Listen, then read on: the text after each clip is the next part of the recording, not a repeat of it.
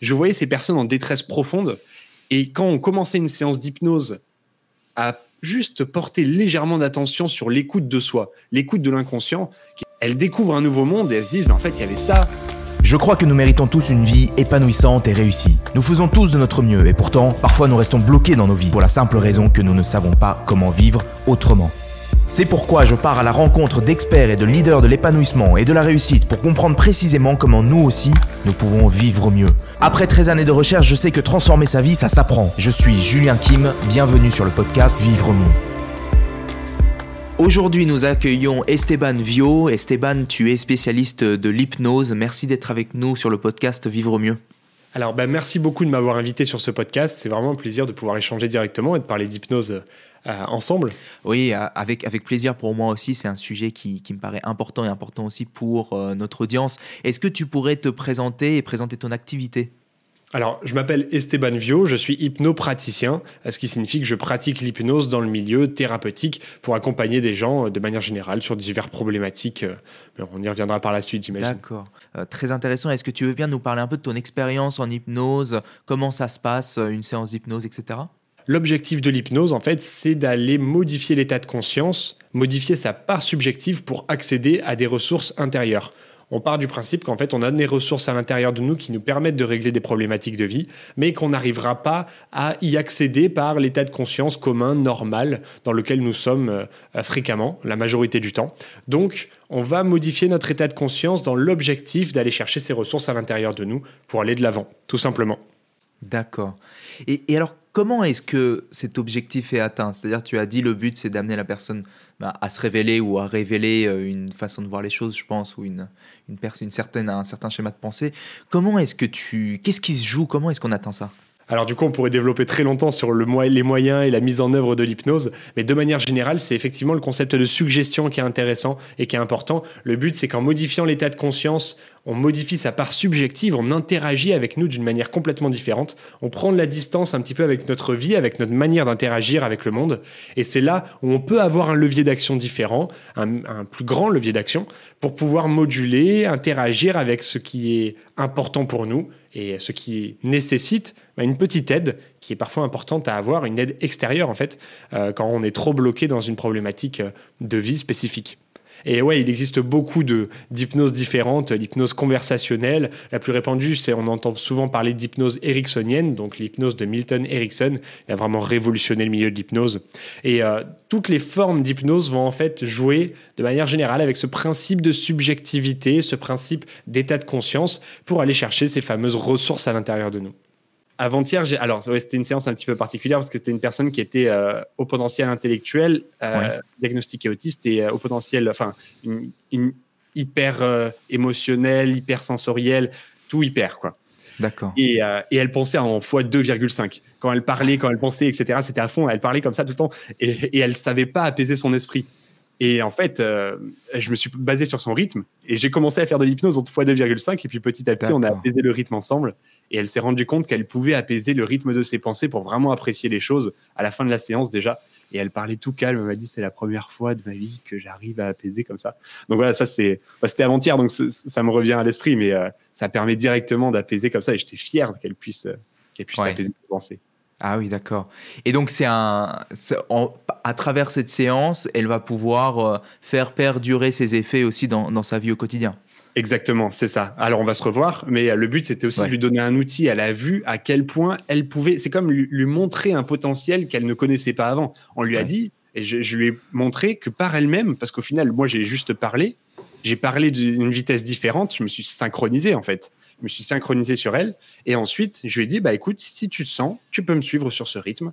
Et on a descendu de rythme, et elle a constaté qu'elle pouvait le faire. Alors évidemment, je l'ai accompagnée sur la première fois, mais ça montre bien que par la suite, elle pourra petit à petit, avec de l'entraînement aussi, modifier peut-être son état de conscience pour apaiser les pensées, parce que ah, quand on est hyper euh, intellectuel, euh, émotionnel, sensible, y a les, ça, part trop vite, et puis on a parfois des crises d'anxiété, etc., qui naissent. Donc là, euh, voilà, elle a l'outil pour le long terme. D'accord. c'est super intéressant. Alors, est-ce que, est -ce que moi, ça me fait penser à, est-ce que tu aurais, tu vois, peut-être un, un, conseil pour l'audience qui qui peut-être rencontrent des blocages et, et Mhm. hésitent, euh, tu vois, pour euh, quel, quel outil utiliser pour euh, dépasser ce blocage. Euh, comment, euh, voilà, euh, est-ce que, est que tu aurais un message pour, pour eux par rapport à l'hypnose, par exemple? Ouais, carrément. Bah, écoutez, en fait, ce que je conseille souvent, euh, sans utiliser forcément d'hypnose, c'est de récupérer un concept qu'il y a dans l'hypnose. D'ailleurs, ce que je fais sur Instagram, c'est c'est de récupérer en fait cette, euh, ce qu'il y a à l'intérieur pour, euh, pour euh, aider chacun sur euh, certaines problématiques. Mais le but, c'est que souvent, quand vous avez une difficulté, quand vous avez une problématique, que vous avez du mal à vous en, à vous en extirper, à vous en sortir, au lieu de partir, de courir loin de cette difficulté, Hmm. observez-la, regardez-la, donnez-lui une forme. Parce que c'est la forme qui va vous permettre de directement interagir avec et de dépasser votre problématique. Alors écoutez-la si elle a quelque chose à dire. Imaginez peut-être n'importe quoi, une couleur qui lui correspond, une forme, peut-être un visage. euh, euh, des fois c'est un rond, des fois c'est un carré, des fois c'est une lumière, une énergie. De lui donner une consistance qui vous permettra d'interagir avec de manière beaucoup plus puissante et importante. Et, euh, ce sera beaucoup mieux pour vous de pouvoir avancer avec cette dynamique-là. Parce qu'en donnant une consistance, vous pouvez agir sur vos problématiques. Hmm, D'accord. Donc c'est c'est pouvoir euh, vi- alors avoir une euh, ok donc donc donner une forme à son à son problème pour pouvoir l'avoir face à soi euh, et non plus être euh, dans, dans un évitement ou dans quelque chose qui coule en fait une façon de ouais. C'est ça. Hmm, D'accord. Euh, eh bien, eh bien, c'est, c'est, bah, j'ai- comment dire? Merci parce que c'est quand même un, pas un conseil qu'on, qu'on entend régulièrement euh, Ouais, au vrai. Donc c'est quand même, c'est, quand même assez, enfin particulièrement utile et, et je pense que euh, voilà, euh, je vais, enfin moi je l'avais, j'avais jamais entendu ça. Donc, euh, donc bah, génial, super, ça me fait plaisir. top, top. Euh, est-ce que, est-ce que Esteban, est-ce qu'on peut parler un peu de toi? Est-ce que, Mhm. voilà, qu'est-ce qui, qu'est-ce qui toi t'a vraiment intéressé à, l'hy- à- à l'hypnose et puis en plus à ton, à ton très jeune âge quand tu avais 14 ans du coup? Oui, c'est ça. Euh, j'ai découvert en fait un spectacle de Mesmer, l'hypnotiseur, que, que beaucoup connaissent en France. Je suis allé voir ça, je me suis dit, il faut arrêter les bêtises quand même, c'est pas possible son truc. si, vraiment ça c'est possible, euh, il y, a- il y a un monde qui est ouvert derrière. Donc, de manière un petit peu douteuse, j'ai ouvert un livre et puis j'ai lu. J'ai vu à peu près ce que c'était. J'ai fait bon, par précaution, je vais lire un second livre, puis un troisième, et j'étais piqué. J'ai lu un quatrième. Et au bout d'un an, je me suis dit, bah, faudrait peut-être expérimenter parce que ça a l'air vraiment incroyable ce truc. Et puis, euh, bah, là, voilà, euh, on colle, euh, on colle les doigts de, de sa mère au début, et puis de ses amis, et puis après, on fait des expériences un peu plus amusantes. Au début, j'ai commencé dans l'hypnose de spectacle. Ouais. Et, euh, et petit à petit, je me suis rendu compte, je me suis dit, mais en fait, au-delà de l'hypnose de spectacle, on peut vraiment permettre à chacun de pouvoir évoluer et passer un cap dans sa vie avec ça. Hmm. Donc, euh, bah, c'est la dynamique que j'ai prise et je me dis, bah, je vais aller jusqu'au bout, quoi. Ce sera, je, je sais que c'est ce qui est en moi, je sais que c'est, c'est plutôt facile en moi, donc je fonce. Ouais. Et ça, ça te branche. C'est-à-dire que ce qui te motive euh, au, au- au fond de toi, c'est euh, cette, euh, cette contribution hein, aussi pour, pour les autres. Complètement, mais en fait, c'est Ouais. de vraiment permettre à chacun d'accéder à ce dont il est capable, de voir vraiment la personne se dire, mais en fait, j'étais capable de ça sans le savoir, et qu'elle puisse le faire, qu'elle puisse vraiment bah, euh, développer son potentiel. Quoi. Ça me fascine, je, Ouais. je trouve ça vraiment euh, lumineux, on va dire d'une Ouais. certaine manière. Oui, non, je, je te rejoins aussi. C'est-à-dire Ouais. euh, on est, on est, on est tellement, euh, enfin, bloqué par des choses simplement parce qu'on n'a pas la réponse et on peut passer toute une vie en fait bloqué par, par des choses triviales en fait. Au bout du compte, quand tu arrives à la fin de ta vie et que tu, et tu regardes le temps que tu as passé euh, à, à, à être, bah oui, à être bloqué, c'est, c'est, c'est, c'est, c'est une perte énorme. Ah, j'ai constaté ça, mais en plus, j'ai constaté ça d'autant plus que je travaille dans une thalassothérapie où en fait je Ouais. propose des séances individuelles. Il y a des petites affiches dans la thalasso au Gros du Roi, à côté de chez moi, et, euh, et des personnes qui viennent se faire masser, qui viennent à l'hôtel, vont pouvoir profiter en même temps d'une séance d'hypnose. Ouais. Et en fait, il y a des personnes assez âgées. Et je me suis rendu compte d'un nombre incalculable de personnes de 80 ans, 85 ans, qui arrivaient, qui me disaient, écoutez, je suis en train de revivre toutes les émotions de ma vie qui m'ont perturbé. Il se passe quelque chose et j'ai aucun outil, je sais pas ce qui se passe au fond de moi. Je voyais ces personnes en détresse profonde et quand on commençait une séance d'hypnose à juste porter légèrement d'attention sur l'écoute de soi, l'écoute de l'inconscient, qui n'était pas du tout dans les normes et dans les dogmes euh, avant nous, quoi, dans les personnes de 80 ans, elles découvrent un nouveau monde et elles se disent, mais en fait, il y avait ça. C'est pas, pas possible que j'ai pas pu y avoir accès avant. Et je vois à quel point euh, ces personnes sont touchées par tous les événements de vie qu'elles ont outrepassés, dépassés sans porter attention à ça, alors que ça avait un réel impact sur eux. Et donc je constate ça même au, voilà, à 80 ans. quoi. Mon but, et, ton but aussi, c'est de pouvoir les accompagner pour qu'à 80 ans, on soit tranquillou. Quoi. Exactement. Bien sûr. Euh, et, quels sont Est-ce que toi tu as tu as tu as trouvé enfin sur le chemin Est-ce que c'était tu, as eu des difficultés? Est-ce que euh, tu vois qu'est-ce qui était un peu compliqué pour toi hein, pour, euh, sur le chemin? Alors, euh, euh, ce qui est intéressant aussi, enfin, c'est ce qui est intéressant. Ce qui est compliqué, c'est que les personnes au début sont très douteuses de l'hypnose. Elles hmm. montrent des doutes, elles montrent des, des, des résistances. Mais au début, ça, a été difficile pour moi, ça, parce que bah, je savais pas exactement comment lever ces résistances. Maintenant, c'est juste un plaisir d'avoir une personne qui a des résistances, parce que ça montre s'il y a une résistance, s'il y a un mur quelque part, c'est qu'il y a une brèche à côté. Donc, il faut simplement pouvoir découvrir ce mur pour comprendre la brèche. Ça m'a posé des questions intérieures pendant pas mal de temps, et puis, euh, et, puis ça sépare aussi d'un grand monde de la psychologie en France, et c'est mhm, malheureux, mhm, mhm. Euh, parce que euh, la psychologie en France n'est pas forcément entièrement ouverte à la pratique de l'hypnose les deux grands thèmes de la psychologie en France, c'est donc la TCC, la thérapie cognitive comportementale, et la psychanalyse, sont les deux grandes écoles. Et on se rend compte que la TCC a dit non, non, mais l'hypnose, c'est de la psychanalyse, et la psychanalyse a dit non, non, mais l'hypnose, c'est de la TCC. et on se retrouve dans un juste milieu où au final, on est un peu reclus des deux. Euh, et il faut, euh, il faut vraiment y aller par soi-même, c'est-à-dire qu'il faut devenir indépendant, et ça, il faut admettre que c'est pas simple. Moi, je me suis lancé à fond dedans, mais il faut admettre que, que ça amène quand même certaines difficultés.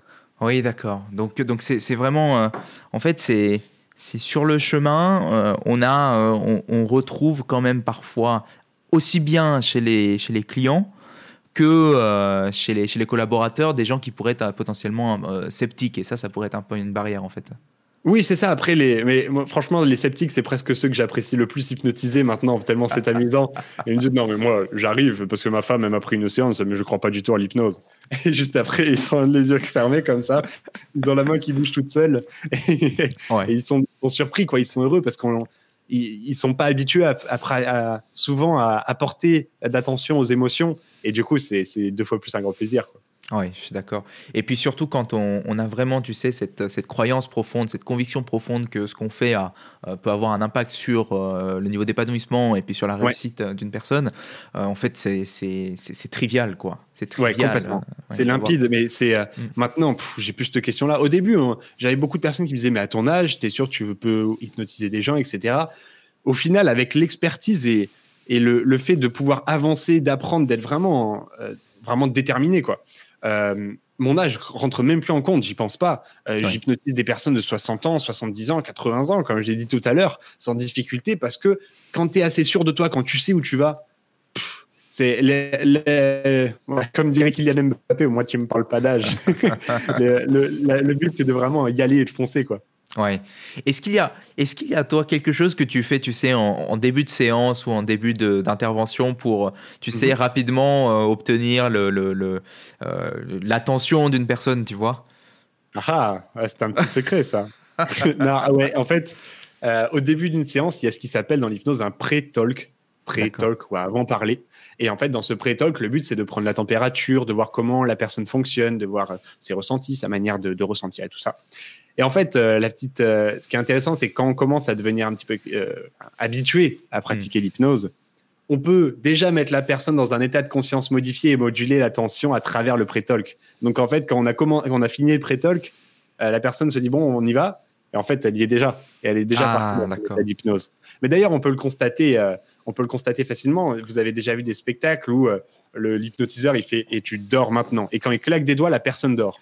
Si la personne accède à la suggestion de dormir, c'est qu'elle était déjà dans un état d'hypnose avant et c'est pour ça qu'elle a accédé à la, suggestion. Elle passe pas en état d'hypnose euh, comme ça, comme un bouton au moment où la personne dit dort. C'est comme quand nous, on s'endort, on passe pas vraiment de réveil, dormir. c'est assez progressif. Et en fait, on peut jouer sur ça pour pouvoir euh, amener la personne direct dans un état d'hypnose. D'accord. Alors, euh, Esteban, est-ce que, euh, donc, tu vois, on parle vraiment quand même d'accompagner des gens pour, pour des vies plus épanouies. Mhm. Est-ce que, pour toi, c'est quoi le. Qu'est-ce qui. C'est quoi le, manque aujourd'hui? C'est-à-dire que où est-ce qu'on peut le plus vraiment aider des gens à être épanouis? C'est quoi le, les, les, principaux blocages ou sources de souffrance, tu vois? Ouais, dans notre monde actuel Oui. Ouais, pour moi, euh, dans le monde actuel, dans le monde où on est, on est parti dans une dynamique sociétale générale, parce que maintenant, avec le principe d'Internet, mondialisation, c'est vraiment mondial, les changements qu'on peut, qu'on peut mettre en place. On est parti dans une période de déconstruction. On déconstruit les dogmes, on déconstruit les pensées, on, est, on déconstruit les identités, on, déconstruit tout. Euh, tout ce qui peut être construit et qui a été construit est déconstruit, analysé, compris à travers la science aussi. On est vraiment dans une période de démantèlement. C'est une phase qui est importante et intéressante. si je fais le lien avec la thérapie, on va déconstruire un petit peu les croyances limitantes, les choses. On va les analyser, les comprendre, regarder de manière différente. C'est hyper important de passer par cette période de déconstruction. Mais mhm. ce qui est deux fois plus important, c'est que il faut pas oublier qu'on doit être construit derrière quand même, de faire des fondations au-dessus. En fait, les mhm. personnes sont dans une dynamique de déconstruction sans entamer de construction par la suite, sans assumer une personnalité, sans assumer un rôle, une décision une, euh, une, existence. Et c'est ça, je pense, qui cause des maux euh, et des, des, souffrances énormes dans notre monde. C'est qu'on est dans cette période de déconstruction où on est dans la dynamique presque violente de déconstruire mmh. sans penser à reconstruire euh, derrière. Mmh. Donc je pense que chacun devrait se poser et se dire qui j'ai envie d'être, qui je suis. Et c'est aussi ce que tu permets à travers ta chaîne. Donc c'est ça que j'apprécie beaucoup d'ailleurs. c'est de permettre à chacun d'aller dans la dynamique de construction. Parce qu'effectivement, la déconstruction, c'est bien, mais que pendant un temps. Hum, hum. Et quand tu, pour être sûr de, de, de, te suivre et d'être aligné avec toi, quand on parle de déconstruction, on parle de, prise de conscience euh, des mots, euh, des mots MAX euh, mhm. de, la, de la société, des injonctions, des différentes pressions qu'il y a au niveau de la société sur nous, aussi bien d'un point de vue thérapeutique, donc dans notre inconscient, mais également sur voilà, notre style de vie qu'on a actuellement. Et donc on cherche, on cherche beaucoup à, à s'ériger, à outrepasser ça. et donc c'est si, je veux, sans entrer dans une discussion politique, mais, mais c'est euh, sur euh, l'affirmation de nos droits, euh, l'affirmation de, de ce qu'on, de ce qu'on, de ce, de ce, de ce à quoi on peut prétendre et, et, chercher à chercher à, à, être entièrement libre. Et derrière, sans forcément se poser la question de l'autre côté, le pendant qui est les responsabilités et la, la contribution que je veux avoir dans le monde. Hein. Exactement. Alors c'est plus coûteux mentalement, donc c'est normal que intuitivement on n'aille pas y le faire parce que c'est coûteux. C'est un système 2 pour euh, ceux qui aiment la psychologie cognitive. Euh, c'est quelque chose qui va coûter, qui va être difficile à mettre en place parce qu'il faut prendre des responsabilités et ça c'est difficile. Mais en fait, pour pouvoir avancer et passer dans un nouveau dogme, euh, mhm. des dogmes peut-être qu'on pourra plus facilement mettre de jeu et de l'est à l'intérieur, il va falloir passer par cette période. Mais même, tu parlais de déconstruction sociétale, même mhm. identitaire on le voit qu'il y a des, il y a des, enfin des, des envies de vouloir aller de l'avant à travers la déconstruction de l'homme, de la femme, de beaucoup de choses. Mais au final, il faut quand même arriver à construire.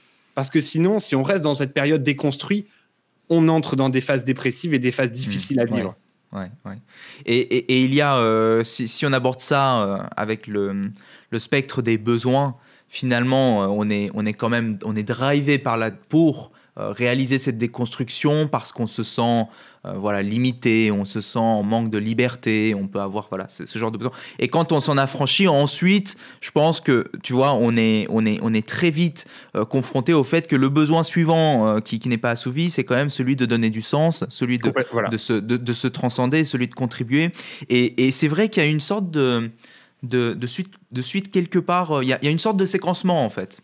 Après la hein. déconstruction. Ça a toujours fonctionné comme ça dans l'histoire. On le voit dans La psychologie des foules de Gustave Le Bon, là, qui a été écrit en 1800 et quelques, 1890, je crois, 95.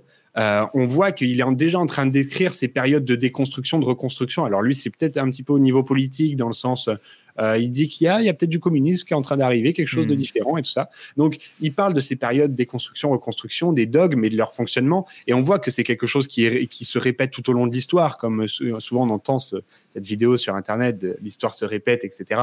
Ah et, ben, en fait, c'est complètement ça, parce qu'il y a cette période de déconstruction pour refaire quelque chose de nouveau. Mais maintenant qu'on est dans une dans cette dynamique de mondialisation où tout est pareil partout, ouais.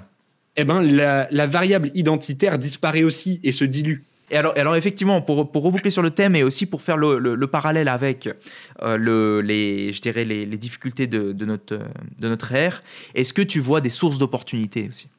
Ouais, ben, le fait de déconstruire permet de reconstruire mieux, de base, à, la, base. Donc ça veut dire que si on, on, met les bonnes choses en place, si on prend des responsabilités de la bonne manière, on va pouvoir construire une vie qui nous est propre et qui est importante. On n'a jamais eu autant de possibilités d'évolution qu'aujourd'hui, en fait. Euh, les personnes, je parle de, de, milieu occidental, évidemment, en tout cas développé. Euh, mais euh, donc, on peut, en fonction des outils qu'on a sur Internet, accéder à ce que l'on souhaite.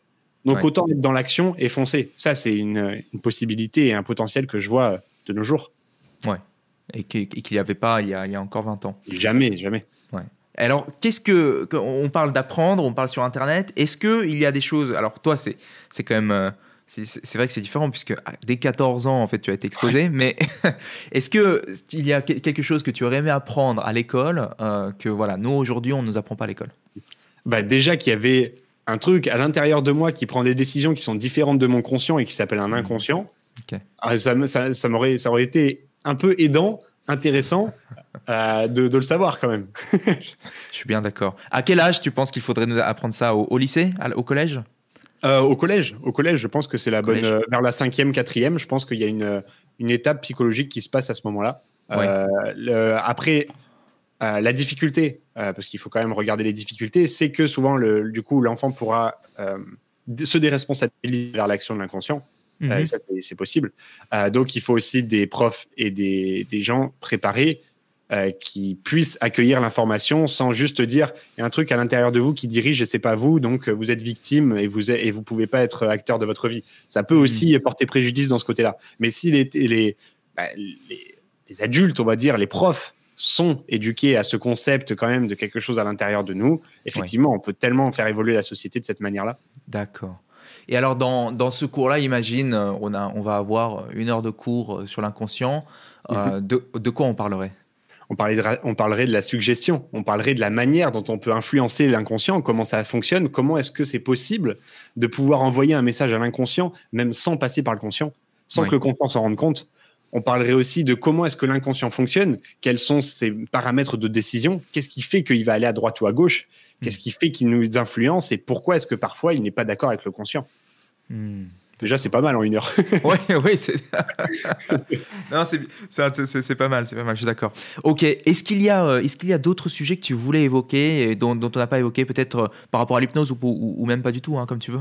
Ah bah, euh, sur l'hypnose, moi je suis, je suis toujours prêt, je suis une fusée, tu sais, je pourrais en parler pendant, pendant des heures. Donc euh, effectivement, ça va être difficile de choisir un thème, un thème précis. En tout cas, c'est intéressant de pouvoir porter justement euh, davantage d'attention au principe de suggestion, de savoir que dans les mots, dans les phrases, on peut envoyer des, des, des, phrases qui vont juste dans votre inconscient et pas dans votre conscient, qu'on peut influencer directement. Et, et juste le fait de prendre cette petite action, de prendre du recul, de regarder la phrase et de se dire tiens, elle a activé ça chez moi, de regarder le champ lexical, la manière dont c'est dit, le ton, la voix, eh ben, ça nous permettra déjà d'avoir une meilleure conscience de nous-mêmes et c'est inspiré de l'hypnose, mais ça permettra d'évoluer, euh, je pense, de la meilleure des manières. Euh, je me permets de, tu vois, pendant qu'on a eu cette discussion, je me suis dit peut-être qu'on peut, euh, renforcer une partie, c'est mhm. les, la, la, praticalité, c'est-à-dire le, les bénéfices de l'hypnose pour l'audience. Mhm. Quels sont donc les, les, sujets pour lesquels euh, quelqu'un pourrait venir te voir et te dire voilà Esteban, euh, j'aimerais faire de l'hypnose. Est-ce que tu peux, tu peux détailler un peu plus ça? Complètement. Euh, du coup, il y a les peurs, les émotions, la gestion émotionnelle de manière générale. Ça veut dire pouvoir apaiser une peur s'il y en a une, apaiser une anxiété, une, un stress. on peut aussi apaiser des tristesses, écouter des messages, ressentir. Souvent, il y a une personne qui me dit, qui me dit bah, je sens qu'il y a quelque chose, mais je ne sais pas quoi. Ce sentiment-là, on peut l'observer en état d'hypnose. On peut aussi aller voir des phobies, on peut aller voir euh, des, anxiétés plus généralisées aussi. Euh, des tristesses avec des syndromes dépressifs, c'est aussi possible, dans la limite évidemment, avec euh, d'autres professionnels en même temps. et on peut, sur des schémas cognitifs, donc de manière plus analytique, plus cognitive mmh. aussi, agir pour mettre du lest, par exemple sur les personnes qui ont des TOC, qui sont obligées d'aller faire quelque chose, personnes qui ont des manières comme ça de, des dysfonctionnements en fait de vie d'une certaine manière ou quelque chose en tout cas qui porte atteinte euh, et porte peine à la personne, on peut aller le moduler, essayer de voir si on peut mettre du lest à l'intérieur pour, pour mieux gérer ces systèmes-là. Ok, Très clair, très clair. Donc, euh, ah, donc vraiment, vraiment une panoplie assez large sur laquelle on, peut, on, peut, travailler. Souvent, j'ai le sommeil aussi et la cigarette, c'est vrai. J'en parle pas souvent, ah, ça, mais c'est fréquent aussi. C'est comme ça que l'hypnose a été connue pour arrêter les, les, addictions. Et donc, par exemple, sur, sur l'arrêt du tabac, ça serait quelque chose comme, comme arriver avec, enfin finir avec un, schéma de pensée dans lequel euh, on associe plutôt de la souffrance à la cigarette euh, et non pas de la, du plaisir. Ça serait quelque chose comme ça? Alors, euh, il y en a certains qui le font, mais moi, je ne considère pas que ce soit sain de le faire avec la souffrance parce que ça va envoyer une suggestion plus qui dite négative, c'est-à-dire que ça va induire quelque chose de négatif. En fait, on va plutôt passer par, OK, qu'est-ce que ça te permet vraiment, la cigarette? Hmm. Pourquoi est-ce que tu en as besoin? On va écouter ce besoin-là. On va pouvoir lui dire, bah écoute, la réponse à ce besoin, c'est peut-être pas forcément la bonne parce qu'elle porte atteinte au corps et, au conscient. Donc peut-être que tu pourrais décaler ça et puis apaiser le besoin qu'il y a et changer la clope par quelque chose d'autre, de différent, peut-être faire plus de sport et euh, simplement moduler ça et écouter peut-être bah, toutes les raisons qui font que la personne a envie de fumer. En final, euh, hier, c'était une personne qui aimait bien faire fuir son, une femme qui, aimait bien faire fuir son mari parce qu'elle soufflait de la, fumée dans la maison et ça permettait d'avoir un petit peu plus d'air. Et du coup, tout de suite, on comprend, ça y est, bah, avoir un petit peu plus d'air, un espace à toi, peut-être un cocon. Et en fait, commencer à interagir comme ça pour pouvoir euh, apaiser cette addiction qui est en fait un but souvent et euh, une raison d'être. D'accord. Très clair. Merci. Euh, Esteban, est-ce que tu as des, des, projets par la suite, dans les mois à venir, dans les années à venir? Ah Oui, j'en ai, j'en ai pas mal des, projets à venir. libre, hein, oui. Mais, mais, on va dire que de manière générale, le but, c'est quand même de, de créer une formation d'hypnose par Internet et en fait, j'aimerais vraiment créer quelque chose d'immersif que je suis en train de construire actuellement. Euh, et j'accompagne quatre padawans. Euh, je, je, devais en avoir cinq, mais la cinquième s'est désisté. J'accompagne quatre padawans à travers des cours. Et, euh, et, comme ça, je construis une formation vraiment en qualité pour permettre à chacun de pouvoir développer une compétence autour de l'hypnose ou de l'hypnose directement thérapeutique. Pour, j'accompagne aussi des psychologues pour avoir un outil en plus, avancer dans la vie avec ce, ce formidable outil qui est de parler à l'inconscient en fait. Ouais, Ça, c'est un des thèmes quand même importants, euh, en parallèle des audios d'hypnose que je pourrais proposer euh, à, la communauté. Euh, une, chaîne pour démocratiser l'hypnose sur YouTube aussi. Et, ah oui. et un centre, et puis on verra au long terme, en tout cas, il y a encore plus de projets qui viennent, mais surprise. Écoute, on, on, arrive à la fin de ce, de ce podcast. Merci encore, Esteban, c'était un plaisir de t'avoir. Eh ben, c'était un plaisir partagé. Merci beaucoup de m'avoir invité. J'espère que tu as aimé ce podcast. Si c'est le cas, abonne-toi pour que tu puisses vivre d'autres déclics et découvrir de nouveaux outils pour vivre mieux. Laisse-nous un 5 étoiles, je te serai super reconnaissant. Si tu as envie d'aller plus loin, j'ai créé un guide qui s'appelle La méthode simple pour vivre mieux. C'est une méthode en 8 étapes que j'ai utilisée pour accompagner plus de 500 personnes à améliorer la qualité de leur vie et révéler leur potentiel. C'est un guide gratuit, en tout cas pour l'instant, et si tu veux le récupérer, lis la description de cet épisode. A très vite pour le prochain podcast, le meilleur est à venir.